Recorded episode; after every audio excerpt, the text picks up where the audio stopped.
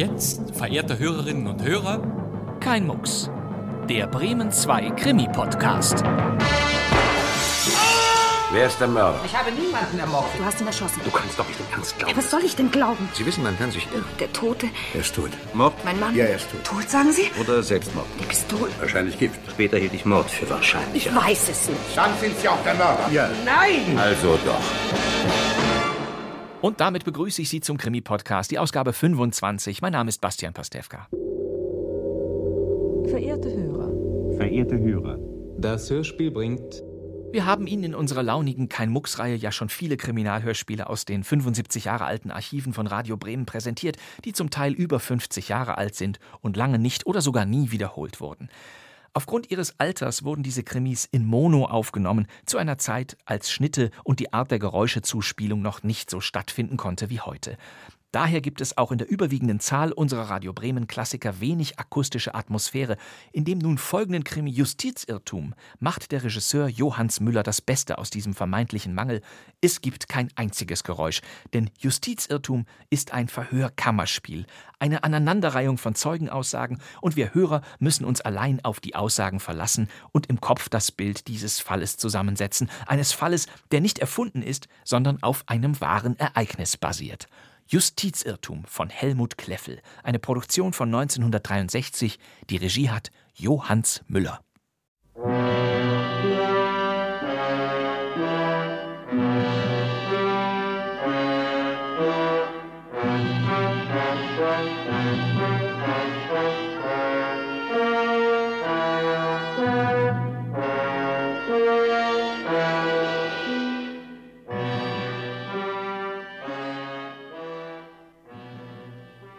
Ja, ich habe als Richter den Vorsitz geführt, als ihn ein Gericht unseres Landes, ein Schwurgericht, wegen Mordes zum Tode verurteilt hat.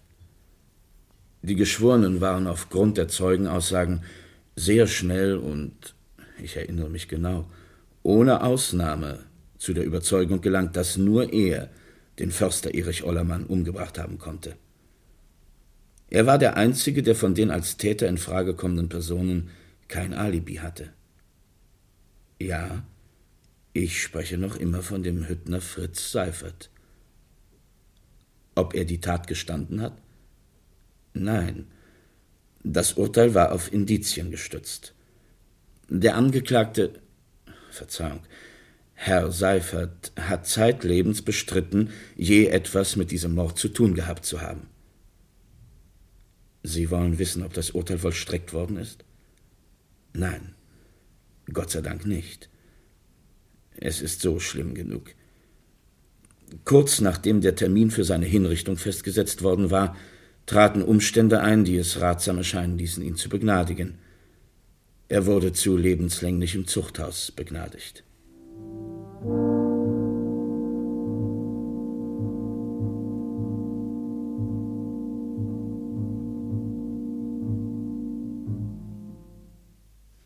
Ich habe den Förster gefunden. Jawohl. Und den Seifert verhaftet. Wie bitte? Ach so, ja. Also Herrn Seifert. Ich habe nämlich immer noch Fritz gesagt zu ihm. Wir sind zusammen zur Schule gegangen. Interessiert nicht, natürlich. Ja, das war nämlich so. Wir spielten gerade im Wirtshaus Karten. Skat. Der Schnell, der Madaus, der Wöllner und ich. Denn ich hatte ja frei. Und der Schnell, der Madaus und der Wöllner, das sind Tagelöhner oben vom Gut. Die hatten auch Feierabend. Aber aus unserem Bierlachs ist dann doch nichts geworden. Denn auf einmal kam unser Hauptwachtmeister, äh, kam der Hauptwachtmeister Kowalski zu uns und sagte, Wachtmeister Rover, sagte er, tut mir leid, aber Sie müssen mal los. Jetzt gleich, Rover. Und mit unseren Hunden. Frau Ollermann hat eben angerufen, sie hat Angst um ihren Mann. Er ist nach dem Frühstück ins Holz gegangen und noch immer nicht wieder nach Hause gekommen. Und so lange ist er noch nie ausgeblieben. Kann ja sein, dass ihm irgendetwas passiert ist. Da habe ich meine Klamotten genommen, hab umgeschnallt und die Hunde geholt. Und um acht etwa bin ich dann losgezogen. Es war schon stockdunkel. Und geregnet hat's auch. Ja, am 4. September. So ein ganz feiner, prickelnder Regen kam runter.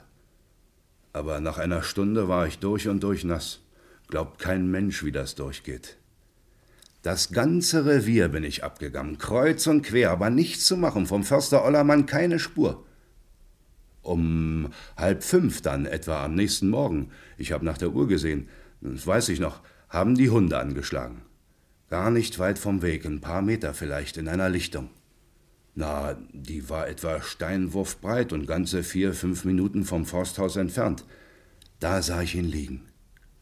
Ich rief ihn an, doch er gab keine Antwort. Als ich näher kam, sah ich, dass er mehr auf dem Rücken als auf der Seite lag und dass sein Uniformrock durchlöchert und fast schwarz von Blut war. Ich wollte ihn rütteln, um zu sehen, ob noch Leben in ihm war. Aber meine Beine wollten nicht gehen. Ich sah, dass sein Gesicht gelb war, dass seine Hände ein Notizbuch und einen Bleistift, einen kleinen gelben Bleistift umfasst hielten und starr waren. Und wusste auf einmal, dass er tot war. Lange schon tot war. Ich legte ihm mein Taschentuch aufs Gesicht, weil ich Angst vor seinen Augen hatte, und sah, dass im Notizbuch, und zwar auf der linken Seite geschrieben stand, ich bin von Seifert erschossen worden.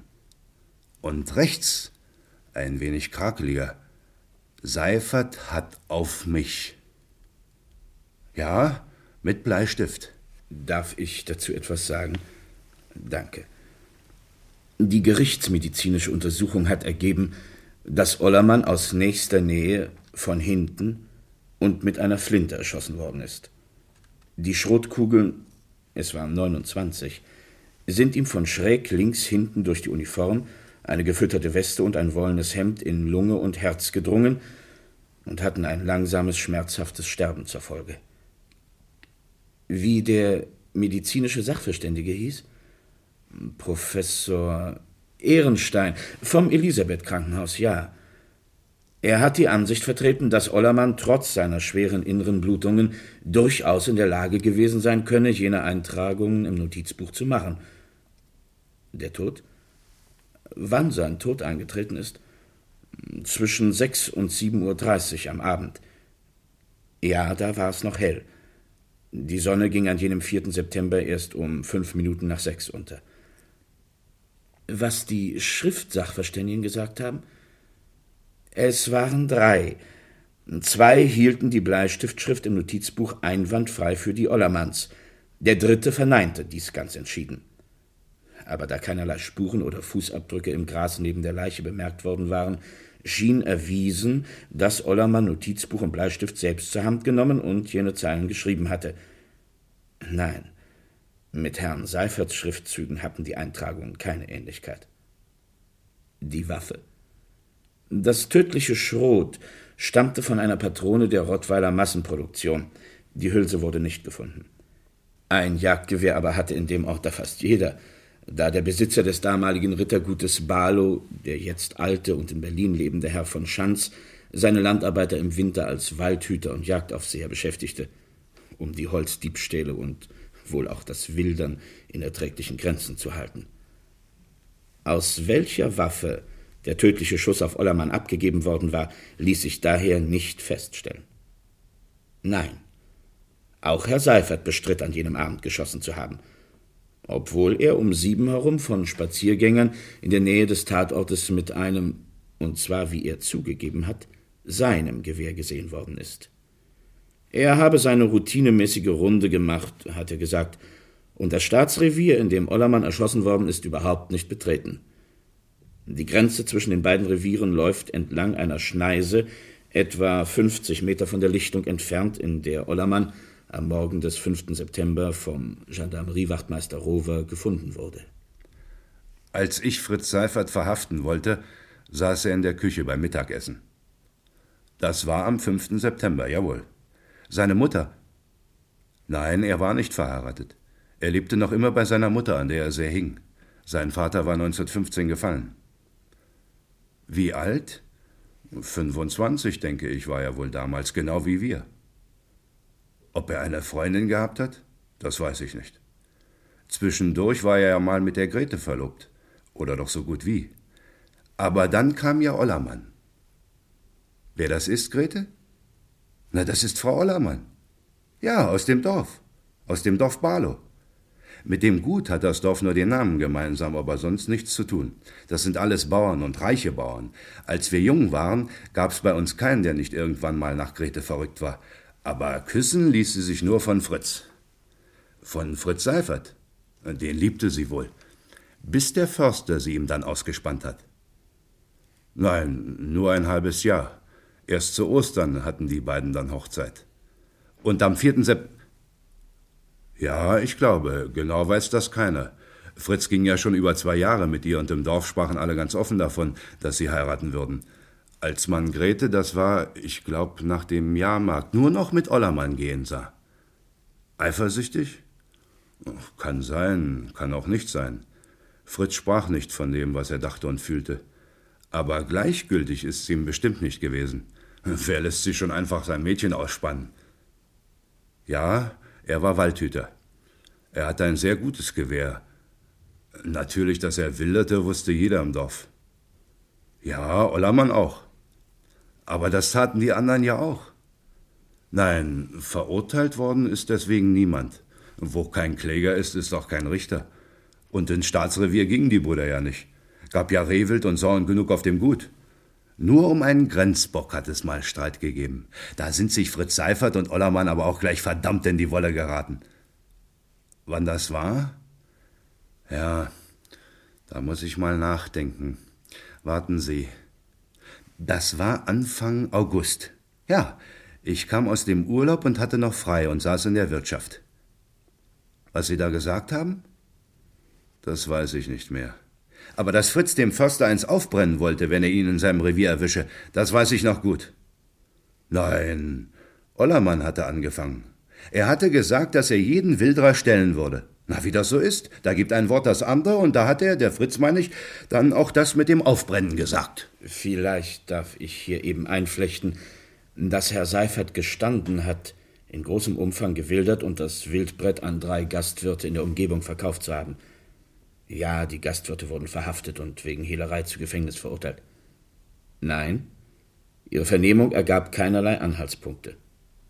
Um das Geld ging es Herrn Seifert nicht. Er war ein leidenschaftlicher Jäger und wollte ursprünglich Förster werden. Aber da sein Vater gefallen war, konnte seine Mutter die Mittel für die Ausbildung nicht aufbringen, und Herr Seifert wurde Tagelöhner und Hüttner in Barlow. Das Feld bestellte die Mutter. Ja, sie wusste von seinem Wildern. Nicht wahr, Frau Ollermann? Ach, das war alles so furchtbar, dass ich gar nicht weiß, wo ich anfangen soll. Gut. Wir hatten gefrühstückt. Erich nahm sein Gewehr aus dem Schrank wie immer und kam noch einmal zurück, um mir einen Kuss zum Abschied zu geben. Als er aus dem Haus ging, ermahnte ich ihn zur Vorsicht. Aber er winkte ab und sagte nur kurz, was soll mir schon passieren, du weißt, ich bin ein verdammt guter Schütze. Und dann ist er doch nicht wiedergekommen. Was für Gründe ich hatte, ihn zur Vorsicht zu ermahnen. Nun ja, ein paar Tage vorher hatten sie auf Erich geschossen. Wer? Das ist nie festgestellt worden. Mein Mann machte seine Gänge durch das Revier zu den verschiedensten Zeiten. Den einen Tag ging er am Vormittag, den anderen nachts. Damit sich die Wilderer, wie er sagte, es wurde auffallend viel gewildert in jenem Sommer, nicht nach seinem Mittagsschlaf richten können. Ja, nach seinem Mittagsschlaf, hat er gesagt, obwohl er doch nie nach dem Essen schläft. Der Bürokram musste ja auch gemacht werden. Nein, er hatte in der Dämmerung zwei Männer überrascht, die einen Hirsch mit einer Karre wegbringen wollten. Er rief sie an und wollte sie stehlen, aber da fielen auch schon die beiden Schüsse. Leider hat er nicht erkennen können, wer das damals war. Fritz Seifert? Kann sein. Sie mochten sich nicht, der Fritz und mein Mann. Das Gericht hat ja auch später für möglich gehalten, dass Fritz ihn aus Eifersucht umgebracht hat. Ach, es war im Grunde alles ganz einfach. Wir mochten einander sehr gern, Fritz und ich.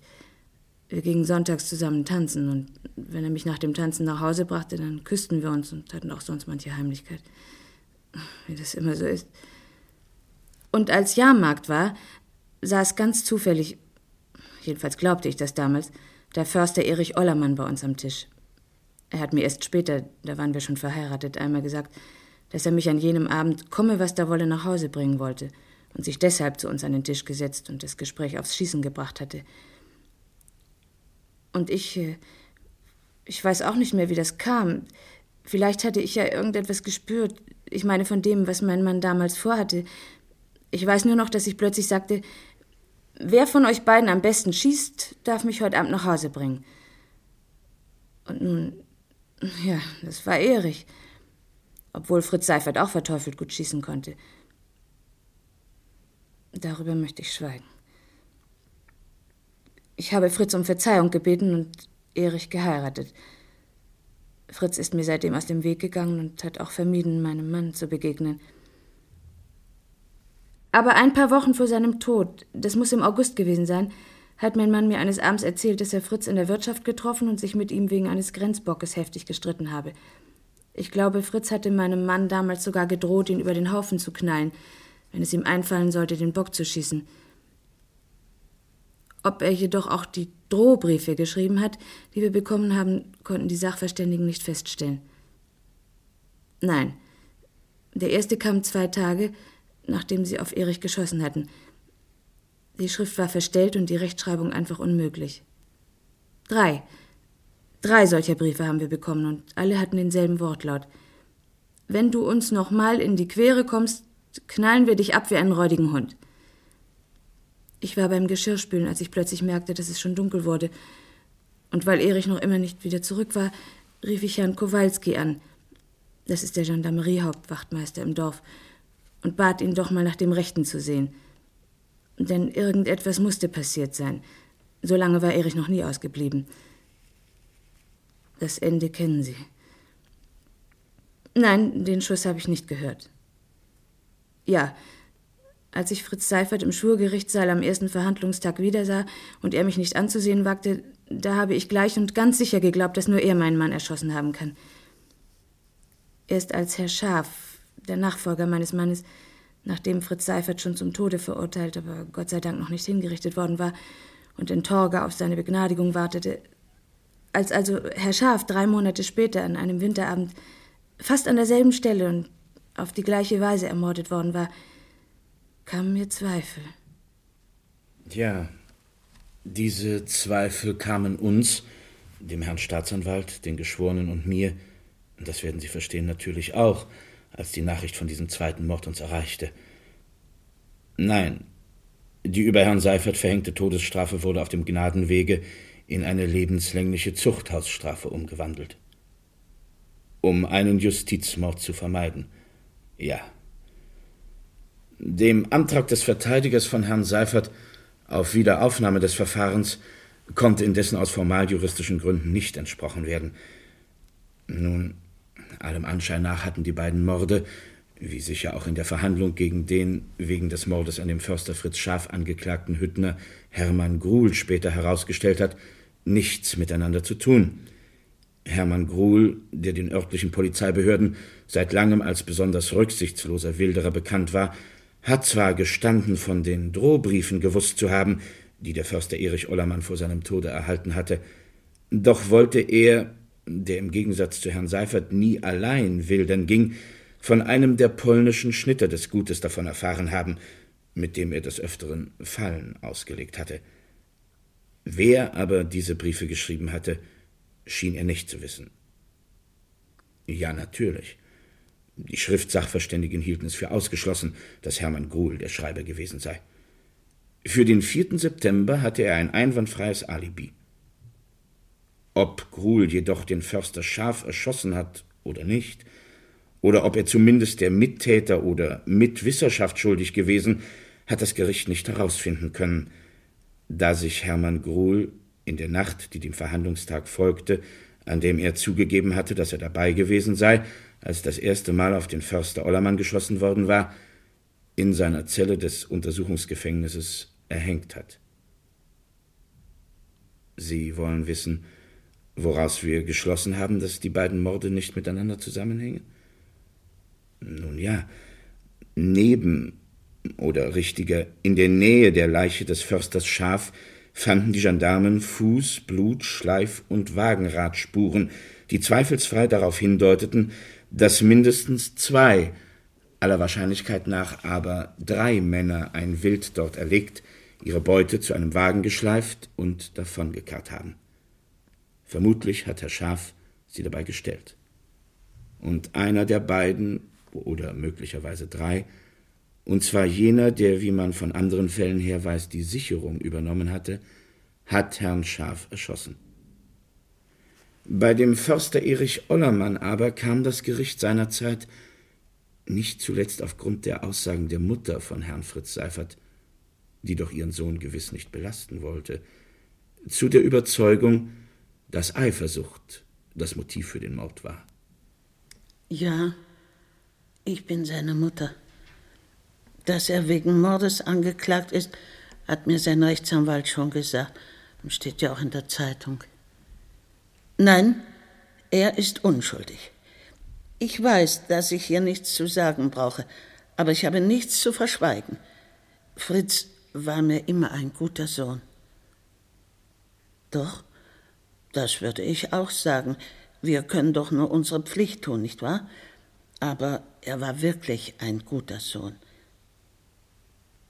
Ja, dass er gewildert hat, das wusste ich, wie jeder im Dorf. Wir hatten doch alle ihr Gutes davon. Aber das ist nichts Besonderes das hat ja nichts zu sagen. Es gibt andere, die es viel schlimmer getrieben haben. Ja, bei uns im Dorf.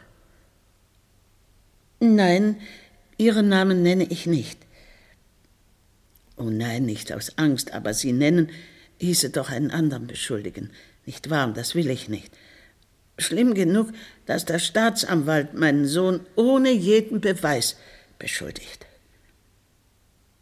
Nein, was bisher gesagt worden ist, erkenne ich in diesem Sinne nicht an. Niemals.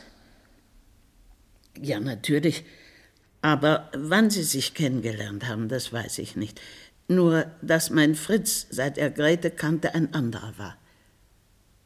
Wie anders? Nun ja, er war fröhlich und ausgeglichen.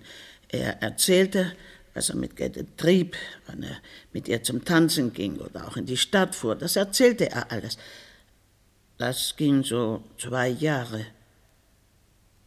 Ja, das war am Tag nach dem Jahrmarkt. Ich weiß noch genau, er war die Nacht nicht nach Hause gekommen.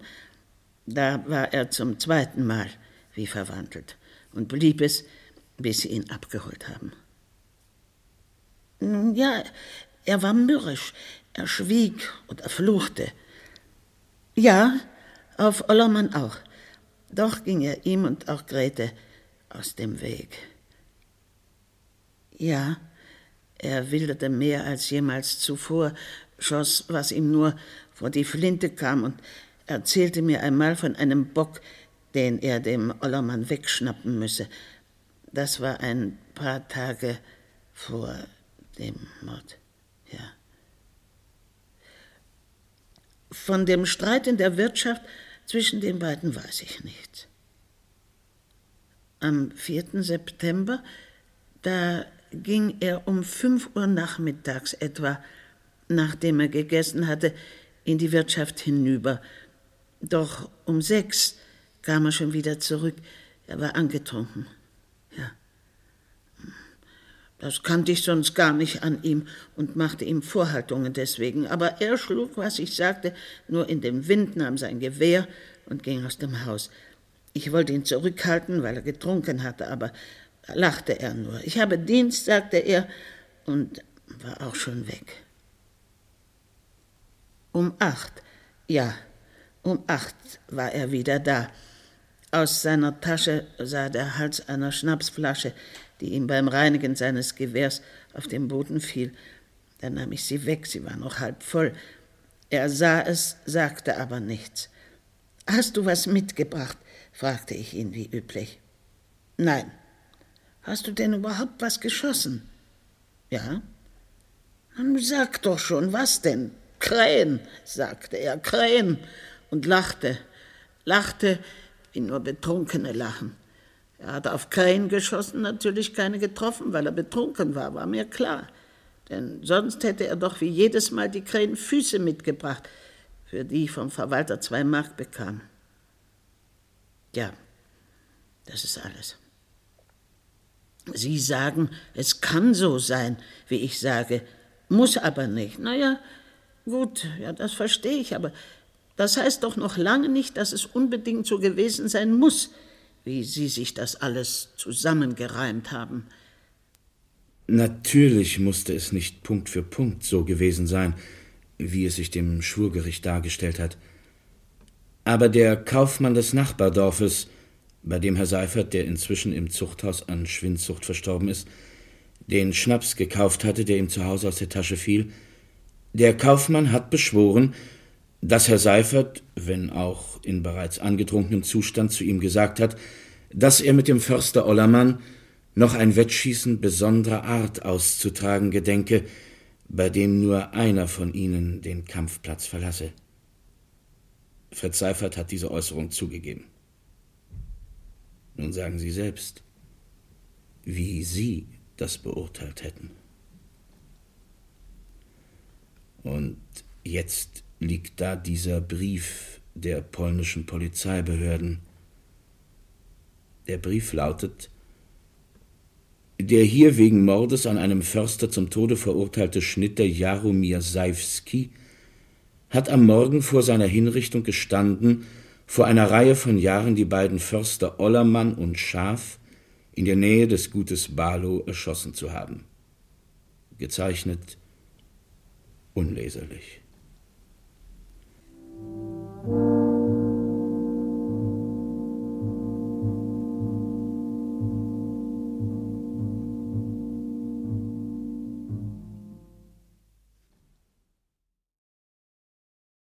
Das war Justizirrtum von Helmut Kleffel, ein Kriminalstück nach einer wahren Begebenheit. Der Richter war Günter Witte, der Polizist Werner Schumacher, Frau Ollermann Eva Maria Bauer und Frau Seifert Trudig Daniel. Die Regie hatte Johannes Müller und dieses Hörspiel lief erstmals am 22. August 1963. Das war kein Mucks, der Krimi-Podcast von Bremen 2, die Ausgabe 25. Doch worum geht's beim nächsten Mal? Es handelt sich um Monika Moll. Und die kennen Sie? Sie ist bei mir beschäftigt. Und am Telefon meldet sie sich nicht. Eine verschwundene Assistentin einer Werbeagentur, eine Zwillingsschwester und ein Messer im Vorgarten. Das sind die Rätsel unseres Krimis der nächsten Woche. Er heißt Barbara spielt eine Rolle und stammt mal wieder von Arnold E. Ott. Das war unser Krimi-Podcast zum 75. Geburtstag von Radio Bremen. Immer donnerstags, immer auf bremen2.de, in der ARD-Audiothek und überall sonst. Danke fürs Zuhören. Das wär's für heute. Mein Name ist Bastian Pastewka. Ich sitze im neuen Funksaal von Radio Bremen. Und wir hören uns wieder in der nächsten Folge von Kein Mucks. Bis dann. Tschüss.